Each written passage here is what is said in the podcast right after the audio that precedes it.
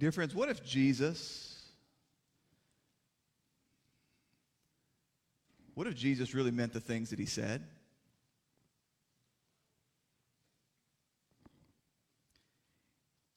Enter by the narrow gate, for the gate is wide and the way is easy that leads to destruction. And those who enter by it are many. For the gate is narrow and the way is hard that leads to life, and those who find it are few. What if Jesus really meant that?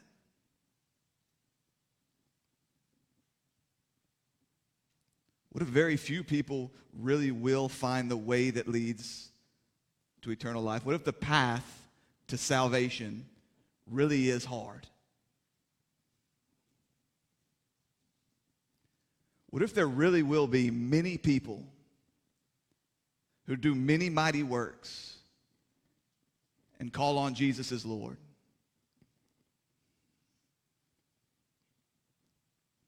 Many people who attend church, many people who lead Sunday school, many people who are deacons, many people who are pastors, many people like many of us sitting in this room. What if there are many people who call Jesus as Lord and they cruise through this life assuming that all is well? Anticipa- anticipating that they will be greeted at those gates with a warm, well done, good and faithful servant. But instead, the one whom they claim to love, the one in whose names they have offered all of their prayers, the one that they have spent decades teaching and preaching about. Instead, he looks them dead in the eye and says, I never knew you. Depart from me, you workers of lawlessness. What if Jesus meant these words? And there are going to be people that are shocked to find themselves excluded from the kingdom of heaven and thrust into outer darkness. Dear children, if Jesus really meant what he said, if many really means many, if few really means few, if the gate that leads to life really is narrow, if the path of salvation truly is marked with affliction, if there really will be many that will miss this gate having no clue until it's too late, if Jesus really meant the things that he said,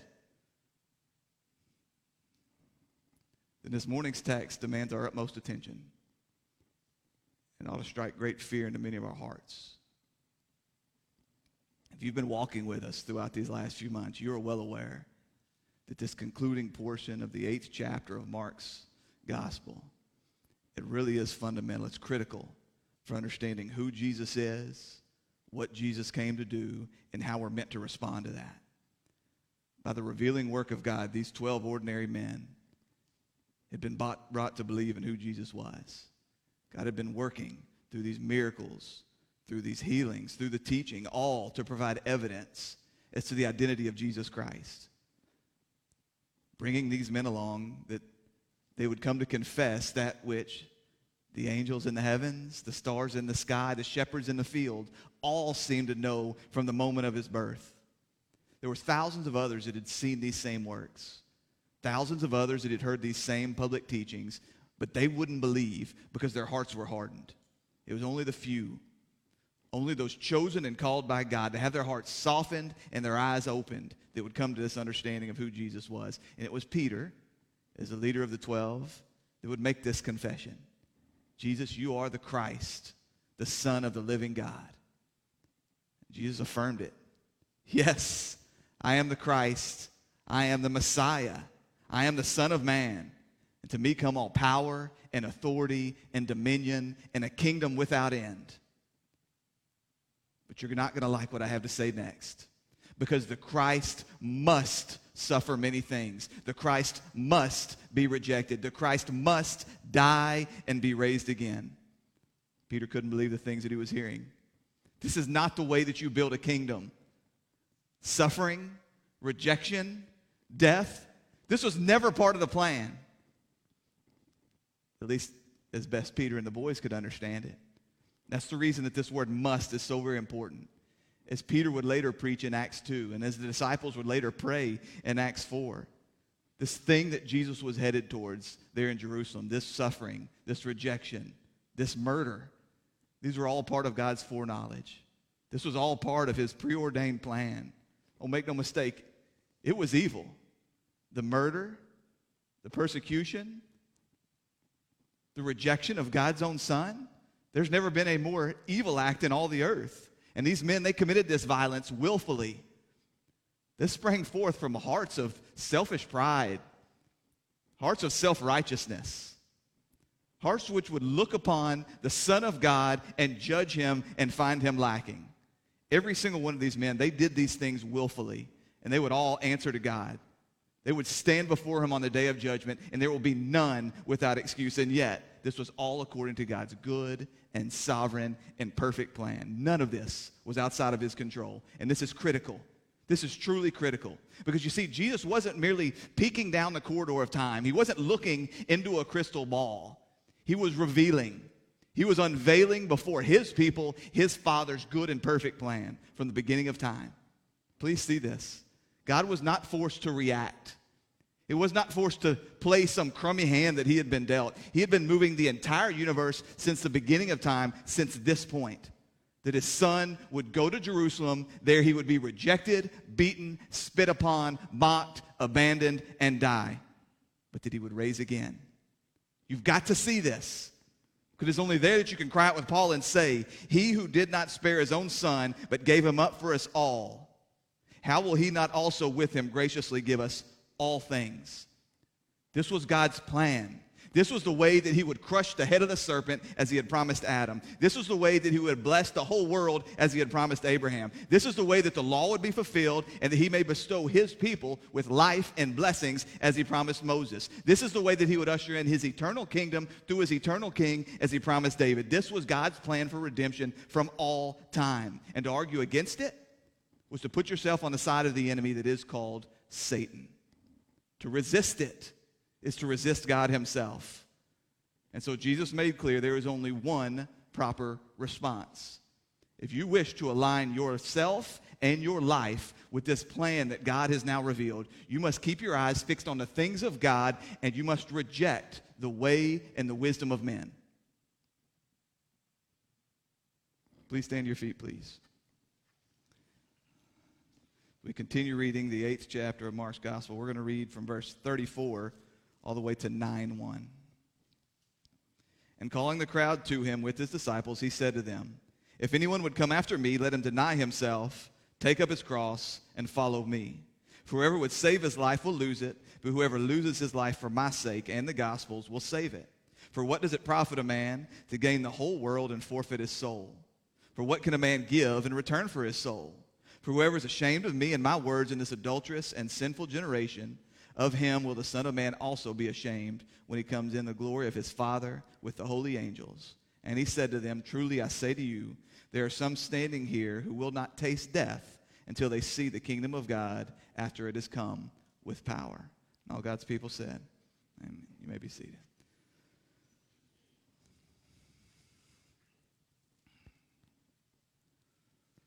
Father God, is a terrifying thing to handle your word. We're a sinful people living in a sinful world, and there is no hope that we could rightly hear and see and understand the words that you have spoken apart from your work. So we plead with you now. Help us to understand. Help us to believe. Help us to obey. For it's in your Son's precious name we pray. Amen. So I cannot sufficiently express to you how important this morning's text has been in my life. As you have heard me say for many time, many times from this pulpit, I don't know exactly when I was saved. By the time I was born, I had spent nine months going to church. I was baptized sometime around the age of 12 or 13. I don't really know. I had been teaching Sunday school and sometimes even filling this pulpit for years before I had any real basis for assurance that eternal life was mine. Any real evidence that God had in fact caused me to be born again. And while I knew the words of the gospel, while I had shared them often, while I had watched as God had used texts like John 3:16, Romans 6:23, Romans 10:9, Ephesians 2:8 to call other men to life, it was Jesus' words in this morning's text that I believe God used to penetrate my hardened heart. These were the words he used to call me and show me what it meant to truly follow after Jesus Christ. I cannot overstate to you how important Jesus' teaching here has been to my life. So it began like this. And he called the crowd to him with his disciples, and he said to them, If anyone would come after me, let him deny himself, take up his cross, and follow me. Who is Jesus speaking to here? Look back at verse 34. And calling the crowd to him with the disciples, he said to them, This is the crowd. These are not the believers. These are not the true disciples. These are not those that have been brought to saving faith. These are the people that were hanging around, perhaps looking for a meal, some healing, some entertainment, maybe hoping that they could mold Jesus into their image of an earthly king. These were the people that Jesus had been pulling away from. And now he's pulled away and he's in Caesarea Philippi, as far north as you can go within the traditional bounds of Israel, as far away from Jerusalem as you can get. He's gone there with the disciples, with the true followers, with those that have been brought to faith with those that have confessed Jesus as Christ and Lord, and now he's bringing the two groups together. Because the scripture says he said to them, that is to the crowd and to the disciples. They're both hearing the same teaching. This is one singular message. If you wish to follow after me, if you wish to come after me, you must deny yourself, take up your cross, and follow me. This wasn't for the elite super Christians. This wasn't just for those that had been called to be disciples, um, to, to, called to be apostles or church leaders. This was for everyone for the outsiders, for the insiders, for the lost, for the saved, for anyone and everyone. If you wish to begin following me, you must deny yourself and take up your cross. If you wish to continue following me, you must deny yourself and take up your cross. This isn't an optional second step for the mature believer. This is the necessary response to the gospel. Jesus has been preaching this message the kingdom of God is at hand, therefore repent, believe, and be saved. He's now showing them what repentant faith looks like. There is simply no other path that leads to where Jesus is going. This is the first step of obedience, and the second, and the third, and a million that come after that. So he says, If anyone would come after me, let him deny himself, take up his cross, and follow me. Now, early in life, I believe that this self denial, that it was the equivalent of self control that the path to being a Christian, that what it meant to be a Christian was I had to withhold from myself all the good things of this life. That if I really wanted to be a good little Christian boy, that I had to give up sweets. I had to stop drinking caffeine. I had to wake up early and forego sleep. And while self control will absolutely be present in the life of a believer, it is one of the fruit of the Spirit after all. I've got to believe that what Jesus is talking about here is something much deeper. Surely this self denial is one of the defining evidence of true repentant faith. It's one of those things which separates those which are truly following Jesus from those that are not. Surely it means something more than just not eating a donut and waking up at four in the morning to pray. As important and good as those things may be. So if we look at the word deny here, it's the same word that Jesus used at the Last Supper when he talked to Peter and he told him, You will deny me three times before the rooster crows. It's the word, arneomai. It means to repudiate, to disown, to refuse to be associated with someone. There was a little girl there. She recognized Peter as one of the Galileans that had been with Jesus. But Peter began to curse and he swore, I do not know that man. Peter wanted no part of what came from being connected to Jesus Christ. This is the picture of denial. This isn't self harm, it isn't self hatred, it isn't asceticism, it isn't even the renunciation of certain sins in our lives. It is to completely denounce self as the dominant and determining element in your life. It is to reject self as Lord of your life. It is to refuse to bow and worship and to focus your attentions on the God of self. It's to hear the cry of your flesh. It's to hear the God of self demanding your affections demanding your attention, demanding your allegiance, demanding your obedience, and then responding as if your eternal life depends on it. I do not know that man. I want nothing to do with him.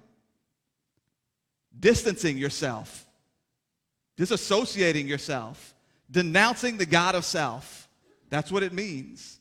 And Jesus shows us then why it's so critical. Because we, self, the flesh, the God that is us, we will not like what comes next.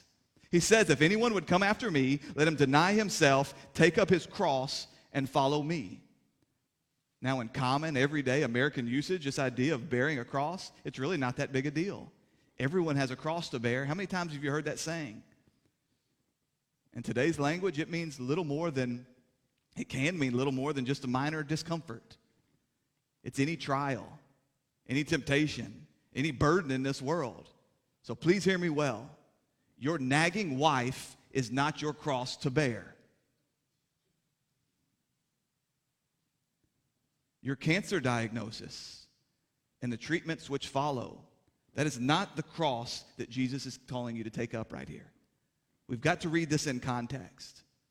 Remember, we have just been told, yes, Jesus is the Christ, but that the Christ is going to die. He's going to suffer. He's going to be rejected. He's going to be killed, and he's going to raise again. And then immediately he introduces this thought of the text, of the cross. So there would have been zero doubt in the minds of those that were standing around him exactly what Jesus was referring to. In first century Palestine, or anywhere in the Roman world for that matter, if a man was seen walking down the road carrying a cross, you immediately knew what was happening. This wasn't a mild inconvenience. This wasn't moderate discomfort. This wasn't some light burden. This wasn't the generic suffering of this world. This was a sign of official death. This was a man that had found himself on the wrong side of the powers and the authorities of that world.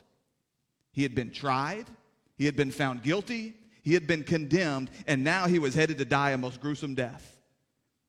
At the time of this writing, at the time that Jesus was speaking, crucifixion was reserved for the most vile and hated of criminals. Roman citizens would not be crucified. You see, if you found yourself in the good graces of the kingdom, you found yourself as a citizen of the power of that day, you were safe from the cross. It was only slaves, political opponents, agitators, those with no civil rights. Those were the ones that were sentenced to die on a cross. After being convicted, they would be stripped and beaten, then they would be given a crossbeam to carry, oftentimes several miles, along a public road, where there they would be nailed to the cross. They would be hung high to suffer within the sight of all that passed by. The body would often be left up there for days to rot, is a warning against anyone else that would choose to oppose the powers of that world. It was a warning for others. If you rebel, this is what awaits you. So, for the first century Jewish man, they knew exactly what Jesus was talking about when he talked about carrying his cross. They knew it all too well. You see, for first century Christians living on this side of the first Easter, we see the cross and we are immediately brought to think about God's loving mercy there. About how he was able to find himself both just and gracious and what was accomplished there at the cross of Christ. And so we celebrate the cross. We embrace the cross. The cross has become a fashion symbol. But for the disciples and for the crowd that were standing there with Jesus on that day, this was a picture of nothing less than torture and death and shame. Cursed is the man who hangs upon a tree. The cross was not to them a thing to be celebrated. Men took up the cross for one reason and one reason only they were headed to die. They could not continue in this old life that they once thought they had, no matter how marvelous or how crummy it was. That was the point. That's what Jesus is saying. I'm going to be hated and rejected by those in positions of power, and I'm going to suffer greatly. I'm going to be spit upon and beaten and mocked and scorned and accused of many things, and then I'm going to carry my cross to a place called Golgotha where there I will be killed. If you want to come after me, this is the way you must go. If you want to come after me, you must be willing to do the same. And the God of self, he will abhor this. The God of self, the God of flesh, the you that is Lord of your life today, you'll reject this at all cost. Suffering, death, rejection.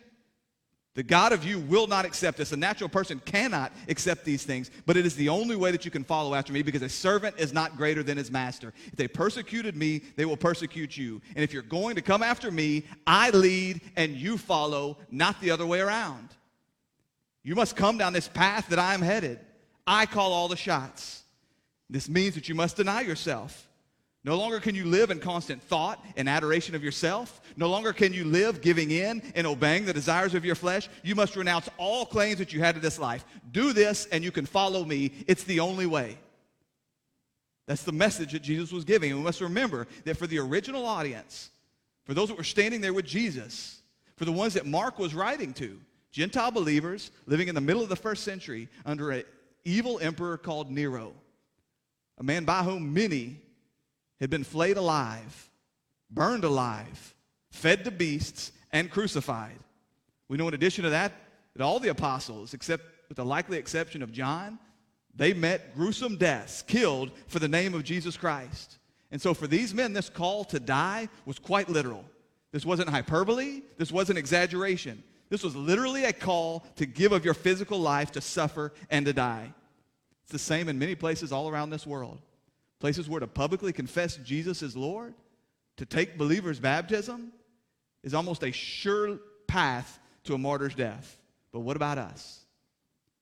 What about us living in 21st century Crosby, Texas, where we know very little of real persecution, where we certainly know very little of being dragged out of this place, tried, beaten, suffering greatly, and then being killed physically. I will tell you that one day that time will come. I don't know whether it's going to come in my lifetime. I don't know if it's going to come in the lifetime of my children or your children. But I do know that someday, perhaps in the last day of the last days, it will come when we will be met with real, physical, tangible persecution. And so you must determine today before you presume to follow after Jesus Christ, you must count the cost today. Are you willing to die his death? Are you willing to follow him and die a, a, a suffering, rejection filled death at the hands of the powers of this world? Are you prepared to suffer and die, or will you fall away? Because as Jesus has said, you will be hated for you will be hated by all for my name's sake, but the one who endures to the end will be saved. Will you endure this hatred? or will you fall away? But we've got to remember something here. Jesus isn't just calling these men, and he isn't just calling us to some one time event off in the future. This call to deny ourselves, to take up our cross and follow him, this is the beginning of the Christian walk, not the end. And yet at the same time, it's not a one time thing at the beginning. And that's where I think that Luke's record of this really does me well. That's the passage that I grew up memorizing was Luke 9 23 because it's there that we read that Jesus says, If anyone would come after me, let him deny himself and take up his cross daily and follow me. This is a daily dying. Paul would say in 1 Corinthians 15, I die every day. Time after time after time, I must die. Don't you see? This is more than just a picture of physical death. This is an ongoing thing. Although physical death is the ultimate picture, and you must every day wake up with the willingness to lay down your life physically if that's what is needed, if that's what you are called upon to do for the sake of Christ and for the sake of His gospel. If that's what He calls you to do, you must leave your house every day saying, I am ready to do this. I stand before you every time someone joins the church. I stand here every time we bring a baby before you and say, You must be willing to lay down your life. I'm not speaking in hyperbole, I'm not exaggerating. I'm saying, if the time comes, you must be willing to die but perhaps even tougher than that, there must be a daily dying to self, to renouncing your claim to anything in this life, any of the good things that this world has to offer, ongoing, day after day, not some single act of grand obedience. Daily, I must die. This isn't a man standing over you with a gun saying, Renounce the name of Jesus Christ or I will shoot you. Again, this is something perhaps even tougher than that. This is dying to things which, in and of themselves, aren't bad. They may well be good. And yet, day after day, you come to this place and you die. That's what makes it tough. Because every single morning you wake up and the God of self is right there to greet you again. Good morning. I'm here to be Lord of your life again. Day after day after day. This God of self, you cannot kill it once and then be done. Daily, hourly, sometimes by the minute, as our old self pops up as our old God pops up, dem- demanding control, demanding that we do everything we do to avoid suffering, everything that we can to avoid rejection, everything we can to avoid the cross daily. We must cry out, I don't know this man. I want no part of being associated with him. And it's then that we can join with Paul in his words, Galatians 2:20. I've been crucified with Christ, therefore I no longer live, but Jesus Christ now lives in me. This isn't a death and then you're dead. It's a living as a new person in Christ Jesus. It's all that he won there at the cross, being attributed to you that you may now walk in a new life with him. In the life I now live in the flesh, I live by faith in the Son of God who loved me and gave himself for me. But this is not something that you can do in your natural state. God must enable this. He must bring you to this point by the working of his Spirit in your union with Jesus Christ that you must hand yourself over daily, consistently, completely, handing over the idol that is you, handing it over to God to be put to death. If you try to do this in your own power, you will fail. On that night, Peter cried out, he said, Lord, I will go with you to both prison and to death. And less than 12 hours later, he was saying he never even heard of him. Quit making pronouncements in a safe room about what you're going to do for Jesus Christ. Hand yourself over completely to him. It wasn't until the Holy Spirit came and filled Peter that he then stood proudly, boldly before the crowd, preaching Jesus as the Christ and them as his murderers, giving no thought having no concern for what that meant for his physical life, for his earthly life. And then God would use him. This very same Jesus that he renounced would then speak through him to the persecuted church in his first epistle, as he would call these men to endure in the same suffering, the same suffering that he himself now accepted, now embraced. He's now calling them to endure, exhorting them, assuring them that the suffering of this lifetime, that those that suffer for Christ and his gospel, that those that suffer with Christ, that this is not evidence that God has abandoned you. It's an assurance that you're following after Jesus. He's telling them. These are breadcrumbs. These are markers along the way.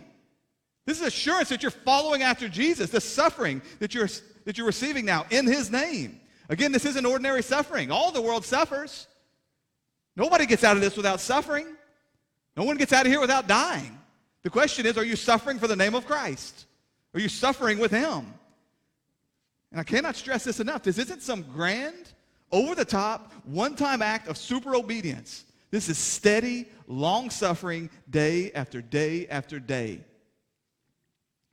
Jesus doesn't want to hear about your willingness to die for Him on the last day. He doesn't need you to stand in this place to stand up and say, if everybody else in here abandons you, Jesus, I won't. When the persecution comes to Crosby, Texas, when they come marching in with the guns, when the beast shows himself, whatever that looks like, I'm going to suffer with you, Jesus Christ. I'm going to die with you in that last day. This is all empty talk if you're not dying today. If you're not laying down your life today, if you're not taking up your cross and following him today, don't you see? Men swear, just like Peter. Jesus, if everyone else falls away on account of you, I never will. And he says, You were never with me in the first place. You've never once denied yourself. You've never once suffered on account of my name. You've certainly never died to self. Oh, you've told other people about me. You've proclaimed yourself to be my follower. But the reality is, I was nothing more than an add on to your old life. You talk about trust, turning from sin. You talk about repentance. You talk about belief. I don't think you know what those words mean. And so I'm showing you here. You'll never fall away from following me. What made you think you were following me in the first place? What about your life resembles mine? Tell me when you've been rejected because you've spoken my difficult truth. You haven't because of the fear of rejection. Tell me when you suffered because of my name's sake. You suffer because you're an idiot and you do stupid things. Show me a place where you've ever gone without because you've given and you've served and you've gone for the sake of my gospel. You haven't. Quit talking about your willingness to die in the end and die today. But, beloved, that's the beauty of this message. You just start today. You don't have to wait. You don't have to build up the courage. You look to Him in His Son, Jesus Christ, by the power of His Spirit, and you say, Today, God, give me the ability to deny myself and to die to myself to completely hand everything that I am, to disassociate myself with this old life and march forward in who Jesus Christ is. That's the offer that he's extending right here. I don't say these things to hurt your feelings. I don't say these things to embarrass you. I say these things to wake you up. I thought I was walking with the Lord for 20 years. And I completely missed the mark. He was just my tag along little buddy He was just a guy I slapped on onto the end of my empty prayers. He's saying, Today you die to yourself. Today and every day that comes after, you take up your cross. Daily, you die.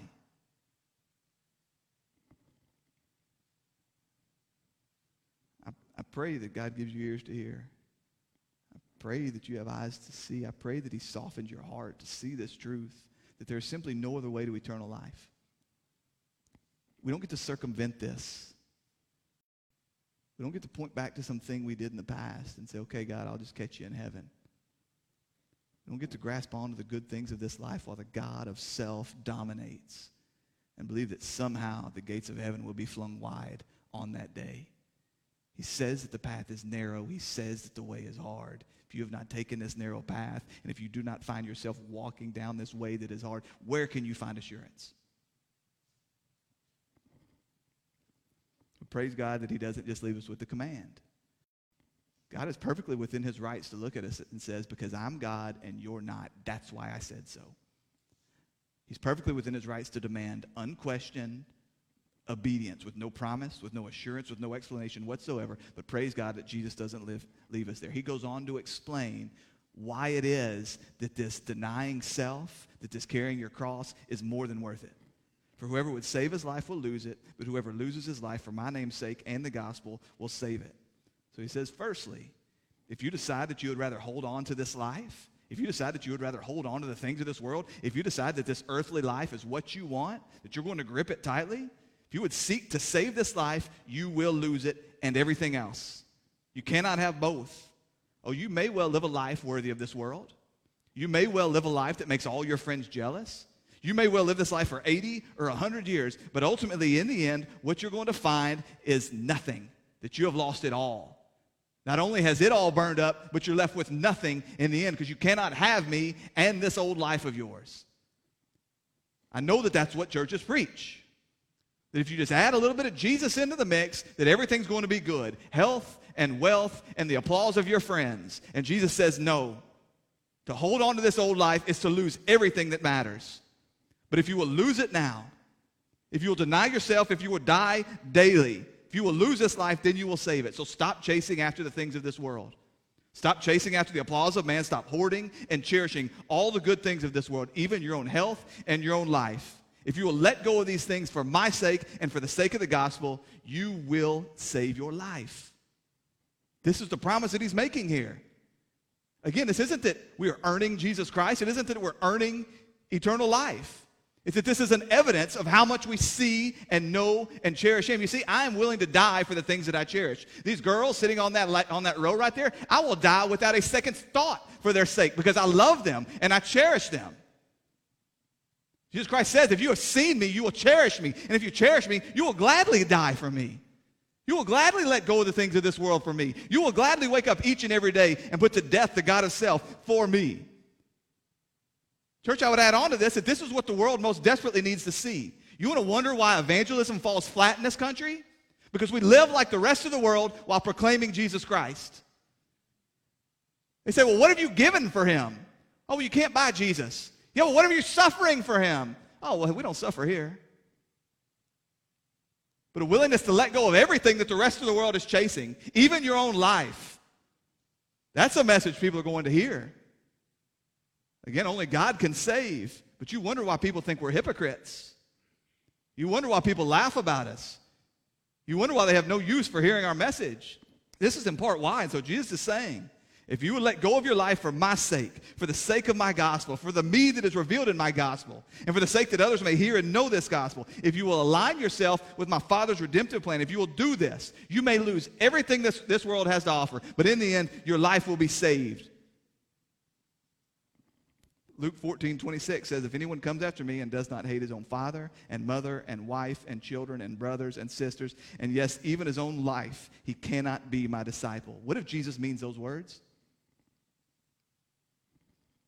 He goes on to say, So therefore, any one of you who does not renounce all that he has cannot be my disciples. What if Jesus means those words? What if he means what he says? Neighbor, some of you are holding on so tight to this world. You are clinging so tight to this life. And Jesus is saying you can't do that. Number one, it's all going away in the end. Don't you understand? You're buying stock in the Titanic. This is all going to be burned up in the end. But in addition to that, you can't hold on to this and have me. So go ahead and lose it all right now. Count it all as lost. Let loose of it completely. Renounce your ownership today, and you'll have life today and in the world to come. You're all familiar with the words of Jim Elliot. Surely he was thinking about some of these texts when he said those words that you're so familiar with. A man is no fool to give up what he cannot keep in exchange for that which he cannot lose.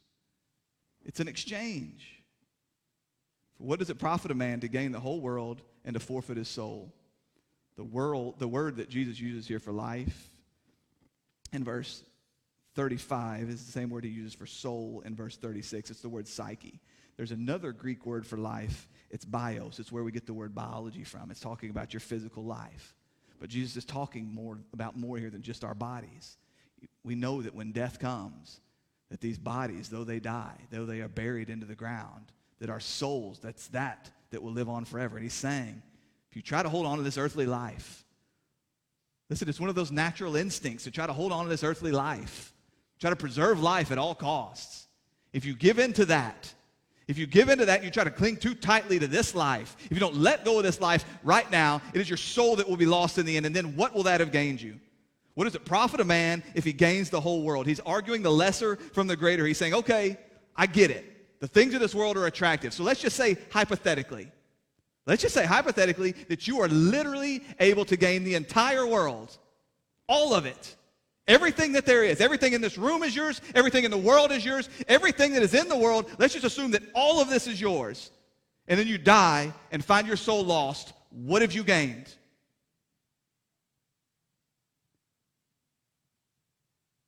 Beloved, it breaks my heart to see so many people proclaiming the name of Christ while losing their soul for a whole heck of a lot less in the world.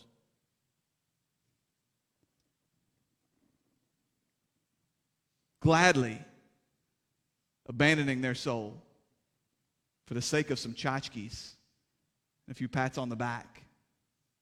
He's saying here the whole world is not worth this. You got to remember, he's saying here, you cannot love the world and love me. You cannot follow after me and follow after yourself. You lose yourself to not, to, today. You lose your life today, and you shall gain eternally. Eternal life, true life the soul which is in my presence for all life. And guess what? I'm coming back for your body in the end. Guess what? I'm rebuilding a perfect earth in the end. That's what's so upside down about this thing. We're holding on to the stuff that's burning up, and he's promising us so much more. And he's saying, let loose of that now. Because in the end, when you see me, it'll be too late. So I ask you, what does it profit a man if he receives that promotion at work? What does it profit a man if he saves up millions for retirement? What does it profit a man if he's loved by his neighbors? What does it profit a man if he lives a long and healthy life? What does it profit a man if his son is the best ball player in all the state? What does it profit a man if his daughter gets into the very best school? What does it profit a man if he accomplishes everything that this world says that you're meant to chase after, and then in the end, you have missed it all and you have lost your soul? What have you gained?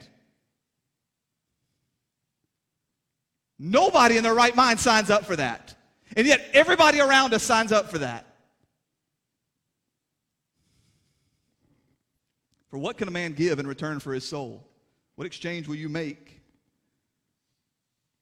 as you chase the things of this world? Let's say that you accumulate them. God doesn't want them, they're all His. We're like stupid cats going and killing mice and then taking them to God and going, Aren't you proud? Don't you want some of this? How much of my soul can I buy back with this? He says, I don't want any of that. I've already paid the price for your soul. My son, Jesus Christ. But because you rejected that, or because you thought you could have that with all the other stuff of this world, now you've lost both. Because you've rejected me and you've rejected my gospel. And so, what's your bargain now? What exchange are you going to offer now? You've seen men. You see it in movies all the time men pleading for their life, men pleading for their soul. He says, What are you going to offer me? You've got to understand that men in our natural state, we are the worst traders of all time. That's T R A D E R S. We make the worst exchanges of all time. Go read back to the second half of Romans 1. We talk about it often over these last two years. But what we find there is that man exchanges the glory of God for the image of animals, the truth of God for a lie, the worship of God for idolatry, God given relationships for perversity, blessing for curse, life for death heaven for hell. We lose every single exchange we make in our natural self. We're the worst. And Jesus comes and he says, Listen, I've undone all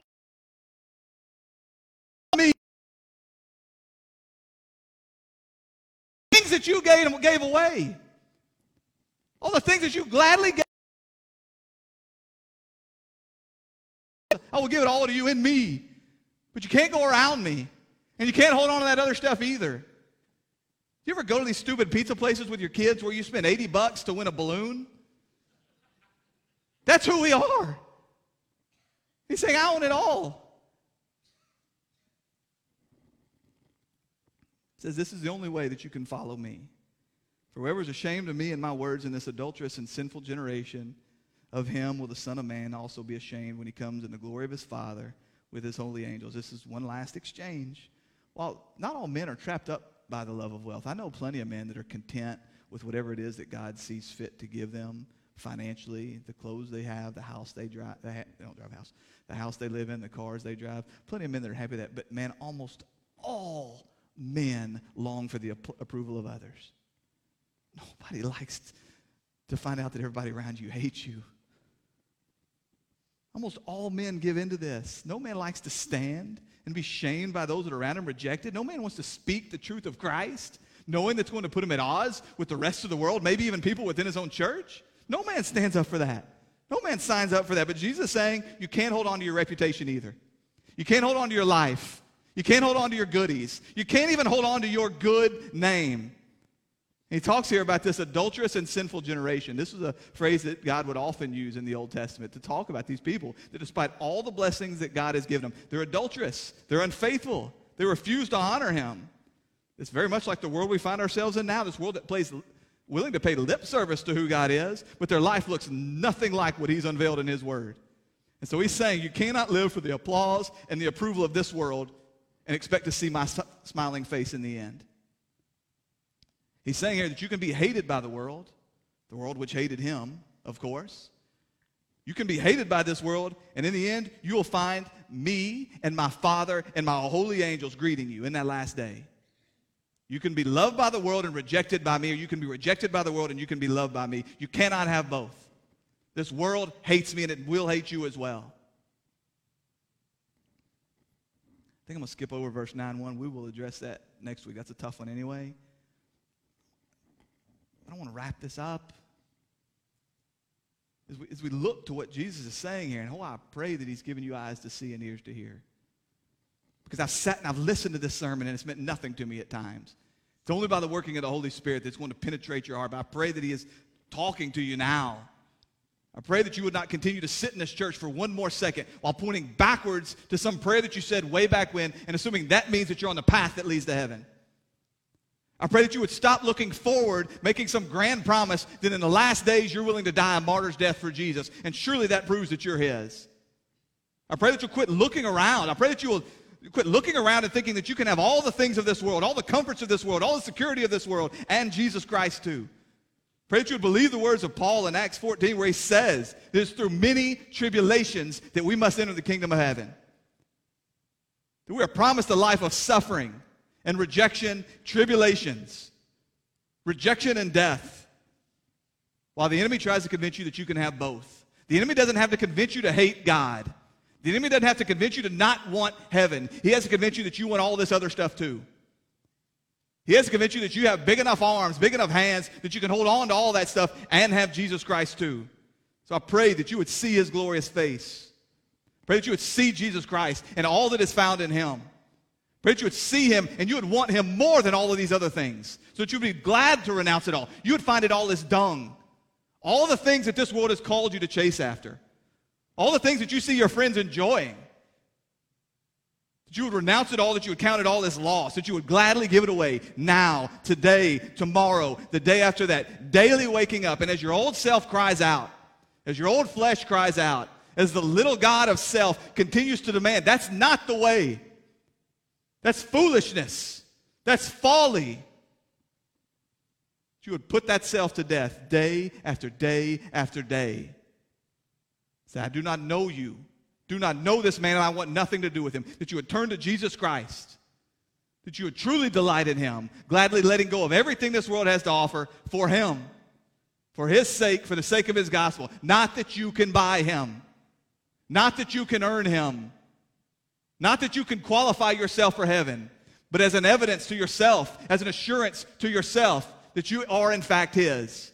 That you do, in fact, delight in Him. That you do, in fact, cherish Him more than this life, more than your reputation, more than the things of this world. Do this and you will live. Do not and you will die. Father God, we praise you and we thank you.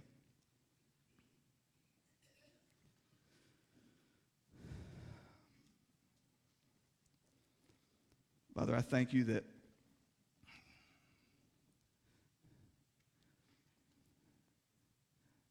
Thank you that not only has your Son Jesus Christ placed this call on our lives, but that he has revealed time after time why it's more than worth it. We thank you that we can trust in your promises, that there is nothing that we will let loose of in this lifetime that we will ever miss in eternity.